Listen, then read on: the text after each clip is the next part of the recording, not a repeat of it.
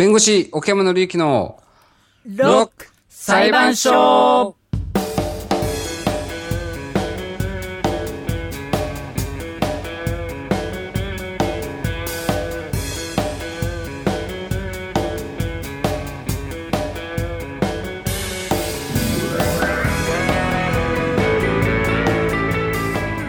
破天荒なロックアーティストたちが日々繰り広げ巻き込まれる珍事惨事の数々。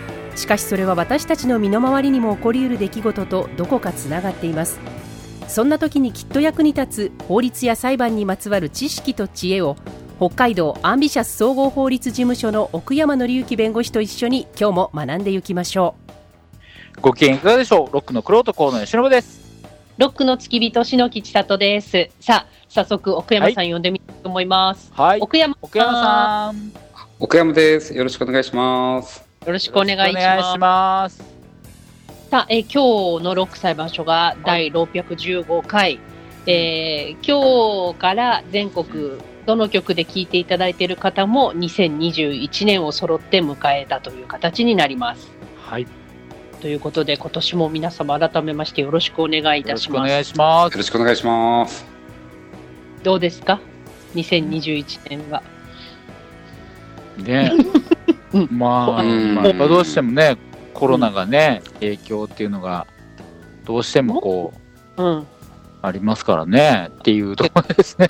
あの、うん。あるものだと思って慣れないようにっていうのはね結構言われてますよね、コロナ慣れしないでね対策に対してはうね、だけどまあね、あの、受け入れてやっぱりこうできることをやるしかないと思うんですよね。まあそうですねだからもう、ん。あるもんだと思わなきゃいけないってことですよそうねそうそうそう、う、うん。んだと思いますけど、うん。何か抱負とかありますか？抱負。うん。抱負ですね。まあ私はね、あのーなんだろう、こう、ここにす、まあ、数年、あのー結構ジムにうん結構、ね、通うようになってますっていうのを、こう、ちょこちょこ話してますけど、うんまあ、やはり、そこを続けたいなとは思ってう、うん。ん。続けるっていうのは大変なこと。そうですね、なかなか続けるのは難しいですけどね。うん。はい。ねまあ、家にも、あの、結構ダンベル買って、おー普段からもちょっとやれるように、うん。あのー整えたりもしてるんで、すごい、偉い。うん、結構、ストレス発散にありますよね。なりますね。だからまあうん逆にあの、なんでしょう、仕事から帰ってから、まあ寝る前にちょっとやるでも結構発散できますし、おーうん、なんかうん。そういう意味でのストレスの発散にもやっぱりなるのかなと思って。まあ、体はね、動かした方がいいですよね。うん、奥山さんはなんか抱負などありますか ?2020。いや、抱負、まあ、そう、あの、し仕事のことになりますけどね、あの、はい。結構やっぱその後輩と一緒に仕事を担当する機会がすごい増えてきてて、ええええ。あの、出しゃばらないっていう、あの、なんかやっぱ言いたくなっちゃう。重要ですねあ。はい、そこは非常にわかります。言いたくなって言ったらやっぱその自分の責任もやっぱ重くなるじゃないですか。そうですね。だからそうすると、あのやっぱり自分がやることが増えちゃうっていうか、だからその、うん、そこでやっぱ一呼吸？置いて出しゃ出しゃばあまあ、うん。言葉を言葉を変えればまあね、うん。その相手を信じるっていうことだと思いますけど、うん。うん。まあそうですね、任せる勇気みたいな感じですかね。うん、勇気がね持てないですよね。なかなかだからそこをちょっと一つやっぱ成長してうん。みたいなっていうのはちょっとありますかね、うん。抱負ですかね。うん。出しゃばらない。うーん、なるほどね。はい。篠木さんはどうですか？ね、抱負ね、うん。あんあんまないですね。なんか毎年ないって言ってない。うん、毎年ないって言ってるよね。なんか、あの、人に聞いといてなんですが、はい。あの、決め、決めても忘れちゃうでしょ？忘れない、まあまあままあ。あ、わ忘れますけどね。まあ忘れでもやっぱあの、うんまあ高尚なことを言う言う言いすぎると余計に忘れる。うん。うん。だからまあ、なん、なんだろう。あの、でも、でもあの、なんていうのかな、体の健康も大事にするんだけど、うんやっぱ精神的な健康うん。すごい大事にしたいなと思う。自分あを含め、自分だけじゃなくて、周りの人とか、あ。うん。なんかこう、なるべく和やかに行こうよみたいな。ああ、いいですね。そうね。そうそう、結構ね、そうですよ。あの、まあ、そのウェブ会議とかもなんか増えてきたりだとかして、うんうん。ですごいおあのき切れやすい人とかやっぱ増えてきたってあこの間なんか、うん、なんかそういう詳しい人が言ってましたよ。なんですか？あの、やっぱり面と向かってないからってことですか？うん、だからちょっとしたそのなんだろうき気遣いとか温かみとかなんかやっぱそういうのが通じなかったりだとかして、ああ、なるほどね。うん、でそれでやっぱコミュニケーションが、まあ、普通にその相対してる時と同じような感覚でやってるとダメなんですっていうふうに言ってて。うーん「えー、そうなの?」とかってそんな感じでしたけどでも。言ってましたよ。はあ、うん。でもなるほどね。テンポ感とかうん。伝わらないから、ううん。ん呼吸が合わないんですようん。ね。うん。うん。うん。こういうのにね、若い人は慣れてんでしょうねとか思ったりもするけど。うん。うんまあね、コミュニケーションっていう意味でいくと、あんまりなんかないかもしれないね、若い人ね。そうね。取り方ってなかなかね、むね、まあでもね、大変な中ですけど、ね、みんなで元気を無事にまた今年も一年過ごせると一番いいなと思いますよ、本当に。そうですね。どうしたまあまああのななんでしょう何事もないのがやっぱ一番ですね。そうそう、うん。このまま何事もなく、まあ今 何事何事も、うん、あの何事もないとこの番組続かなくなるんで、何事かあってもらわないと困るあっていうとそうですころもある。あそうですね。自分たちの、うん、及ばないところでね、そうですそうですそうです。はいうん、で一年を得れれば、うん、いいかなとは思います。すごいわかるんです。うんうん何波風立ちたくないみたいな。うん、波風ない。まあまあまあまあ、わかりますわかりまいらないです。波風立つ人が来るところで仕事してるのに、す。そうなんですよ。そうなんですよ。うんはそうなんです。そうなんです。ようにする仕事だもんね。うんそうそうそう。そうですそうですずーっとこう。い。事前にこうね、うんそのね、こね、皆さん素敵な正月を迎え、過ごされたというふうに信じておりますけど、去年、去年、そう、あの、去年何が年末最終的にすごくもう達成感があったかっていうと、あの、奥山さんから北海道のお野菜いただいたわけです。はい。う。うん。置いてありがとうございます。わはいーいと思って、うん玉ねぎ掘ったら、玉ねぎの中からすごい巨大なかぼちゃがボーンって出てきて、うわうん、かぼちゃだって思って、で もかぼちゃ丸ごと1個ってあの、ね、子供さんがいっぱいいたりするとあれだけど、そんなに買わないわけですよ、1個は。うん。おーっと、俺は結構強敵が出てきたぞと思って。そう、でもすごい美味しかったんですけど、だからもうかぼちゃを1個ちゃんと使い切ったっていう、この達成感。あいや、意外と、意外とこういうの大事だと思うんですよ。ああ、なるほどね。やったぞみたいな。美味しはいく全部いただいたぞみたいな。はいはい。ありがとうございます。そういうね、小さな喜びって大事じゃないですか。ーうん。そうですそうです。大事ですよ。う。うんんやっぱ、もういいなとうん。思います。はい。うん、そう立派な目標はないです。ね、こう淡々といこうみたいな、我々みたいな人もいると思いますけど、うん今年もあの楽しく番組にお付き合いいただければと思いますので、ね、お願いしたいと思いますけど、はい。お願いします。はい、さあ、それでは、今週も行ってみましょう。はいえー今週、奥山さんに弁護していただくアーティストは誰でしょうか？はい。えー今週はエルトン・ジョンで行ってみたいと思います。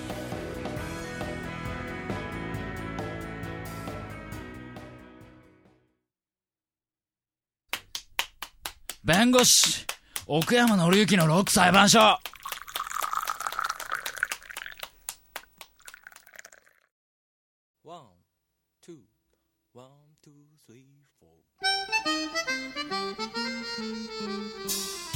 さあ、今日奥山さんに弁護していただくのはエルトン・ジョンです。はい、えーエルトン・ジョンといえば本名サー・エルトン・ハーキュリーズ・ジョンえーイギリスのミュージシャンシンガーソングライターで、えー出生時の時のお名前はレジナルド・ケネス・ドワイトさんでした、うん。でシングルとアルバムのお総売上数が、えー約3億枚以上とされておりましてこれはですねあの史上最も売れたアーティストの中では第5位に記録されております、うん。はい。で、えー音楽性はですね、まあ、初期のフォークソング、フォークロックの思考からですね、まあ、さらには、えーオールディーズ風のロックンロールあとソウル、ブルーアイドソウルに至るまで、まあ、幅広くですね、えーバラードシンガーとも結構ね、見られることも多いんですけど、まあ、サービス精神旺盛な、まあ、ロックンローラーであり、えーその派手な、ままあ、パフォーマンスとしてもあの注目を浴びております。まあ、結構ね、派手な衣装でも有名な方ですよね。で、えー2019年には彼の半生を描いた映画、ロケットマンが公開されました。えー評論あの批評家からはですね、あのかなりあのこのね、おおむね結構高評価を得ておりまして、日本でも結構話題になりました。えー第77回のゴールデングローブ賞においては、ミュージカルコメディ部門の作品賞と主演男優賞、あと、えー主題歌賞の3部門にノミネートされまして、えー主主演男優賞と、えー主題歌賞を受賞。で、あと92回アカデミー賞では歌曲賞を受賞いたしました。で、はいちなみになんですが、あのー今年の9月ですかね、あのコロナの影響で、えー延期されていたフェアウェルツアー、これがまあ、振り替え日程も発表されているという状況です。うん。で、まあ、そのフェアウェルツアーに絡むお話が話題なんですけれども、えーまあ、昨年5月、そのコロナウイルスの感染拡大でですね、えーツアーの関係で巨額の経済損失を受けていると、エルトン・ジョンさん、ということなんです。うんでで、バンドメンバーや多くのスタッフの解雇を一時余儀なくされる状況に陥ったというわけで、そのフェアウェルイエローブリックロードツアー、中止などに追い込まれたと。はい。ことで、アメリカのツアーなんかも、えー34公演中止や延期。えーで、まあ、これで、あのー結局スタッフ解雇とか、たくさんの人をね、抱えてますから、こういう大きな影響が出たとうんいうことですが、この辺のことはでも、まあ、ツアー一応延期で、またはいやるということで、うん保留になってるんですかね？えーっとですね、一応発表されて、2022年の1月から4月うん。にかけて、北米ツアーを一応振り替え日程として発表はしております。で、まあ、まだこれワールドツアーなんで、まだ北米ツアーしか出てないですけど、あと今後そのヨーロッパだったり、アジアだったりっていう、まあ、ツアーっていうのがまたまたこう、どんどんこう発表されていくっていうことにはなってはいるんですけど、ただまあうん、ね、今もなおね、海外でもかなりあのコロナのパンデミックっていうのは収まってなかったりもするので、まあやはり、まあ22年とはいえ、それがどこまであのできるのか、あとやっぱりどんどんどんどん先延ばしにすると、今度、演者側ね、あのいわゆるエルトン・ジョン自体の年齢も上がってきますから、うん。うん、物理的にできるのかって話にもなってくるので、うんうん、だからまあその辺はまだ予断を許さないっていうような状態、うん、ねですね。はい。まああのー今のところちょっとだから状況は流動的っていうことですけど、まあ、それにしてもこうやってツアー組んでて、それでバンドメンバーや、あとはまあステージのスタッフとか、事務方もそうでしょう、あのたくさんの人をちょっとこう首を切んなきゃなんないとなる、余儀なくされるっていう、お金を払う側には、うん。このコロナ禍で多かったことのはずだと思うんです。うん。山さん、そういう人の相談とかもやっぱりあったんじゃないですか、結局これまうで。ーん、そうですね。あの、どっちもやっぱあるんですけど、うん。まあ、あの、会社もやっぱり売り上げも立たないし、まあ、うん金融機関も今お金貸してくれているから、ちょっと延命は、あの、できてるけど、ただやっぱりいずれ厳しいなみたいな、あの、相談があって、で、うん。まあ、実際にその、まあ、生理解雇って言いますけどね、生理解雇を進めたりだとか、もしくは、まあ、いざそういうふうな生理解雇をしなきゃいけないとしたときに、まあ、どんなことを注意しなきゃいけないかとかっていう相談をあの受けることもやっぱ増えてきてますよね。うーんなるほどうね。んうまくやる方法っていう、うんなんかセオセオリーみたいなのある？うーんあのえまあいいいきなり解雇してしまうともう違法になってしまうので、うんなので、まあ、法律だとか、まあ、その裁判実務があの認めてる、まあ、有効性を認めてるようなあのやり方をしなきゃいけないっていうあのことがありますよね。うん。で、うん。まあ、生理解雇の4要件なんてことが言われるんですけど、はい。まあ、人員整理の必要性。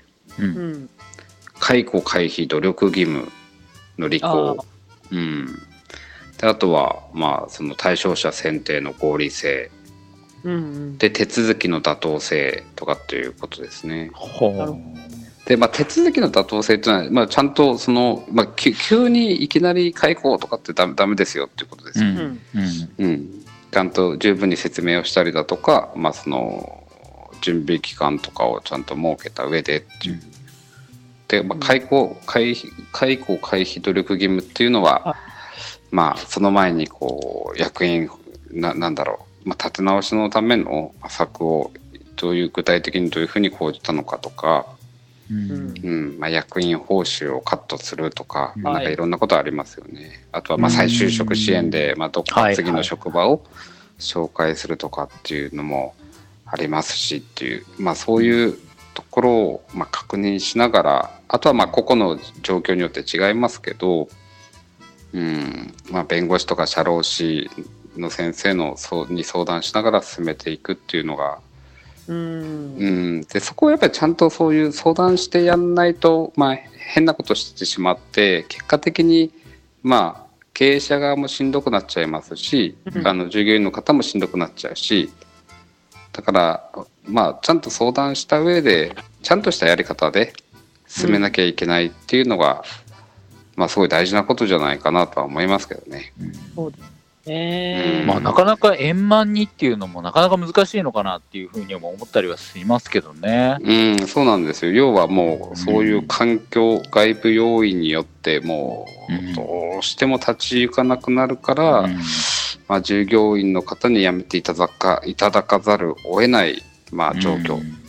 まあ、そういう状況の中で、まあ、団長の思いで、うん。申し訳ないけど、ちょっと雇用の継続ができませんっていう話をしていくわけなので、うんうん、まあ、誰も望んではないですよね。望んではないけど、そうですよね。うんっていうところですよね。うんこれはね、難しい、で難しい局面ですよね、今本当うね。んそうですよね。こう雇ってる側と雇われてる側の良い関係があったかどうかでだいうぶんそんな感じもしますよね。そう、そうなんですよね。まあ、普段のやっぱ接し方とかってやっぱ大事ですよね。だ普段その社、うん、社長さんにしてもなんか偉そうなことずっと言ってんのに、なんかそれで、あの、やめてくださいみたいな話になっちゃったら、お前な、なんなんだみたいな。うんうん、これ、これまでの、これまでの言動を悔い改めてから、まあ、出直出直してから物を言えみたいな感じになっちゃうじゃないですか。いやいやいや、もう本当なんかそれを聞くとですね、去年うんのあの、半沢直樹のドラマを思い出してしまうような感じなんですああ、そうそう。あれもね、結構航空会社のね、うん、あの雇用問題の話にもなったりもしてましたからね。うーん、そうです、そうです。うん。だから、うん、頑張ったんだけど、しょうがないから俺たちも分かってるよってうん。なるどうかっていうのは結構、うん。おもう思ってもらえるかどうかっていう、うん。あの、やっぱりそこは人によるんだと思いますよね。うん。うーん。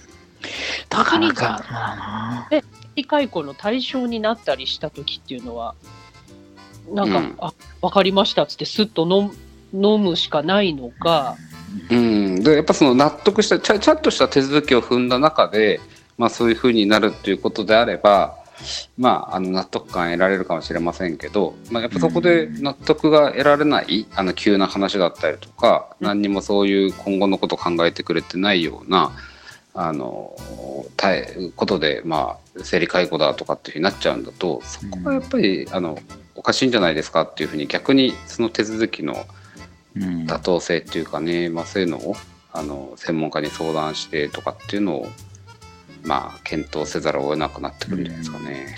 あの非正規雇用ってあるんじゃないですか。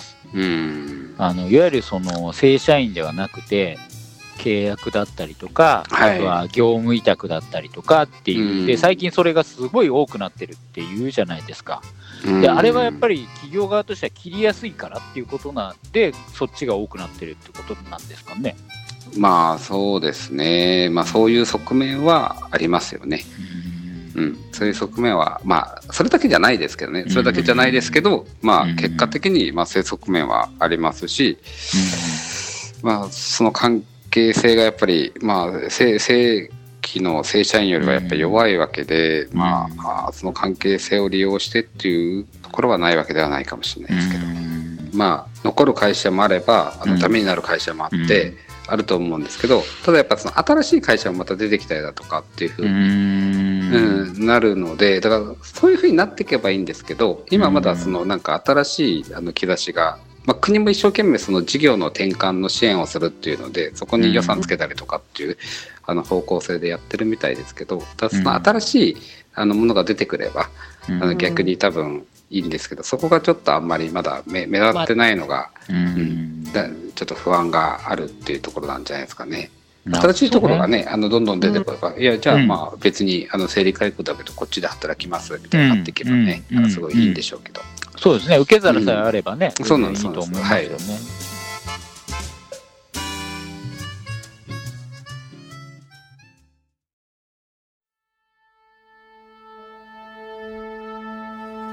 弁護士奥山紀之のロック裁判所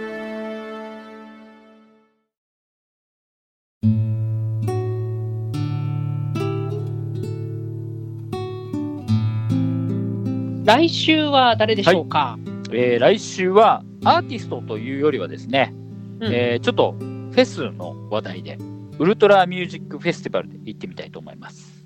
はい。ぜひ来週もお聞きいただきたいと思います。ここまでのお相手は、ロックのクロート、河野義信と、ロックの付き人、篠木千里と、六裁判所最高顧問弁護士、奥山紀之でした。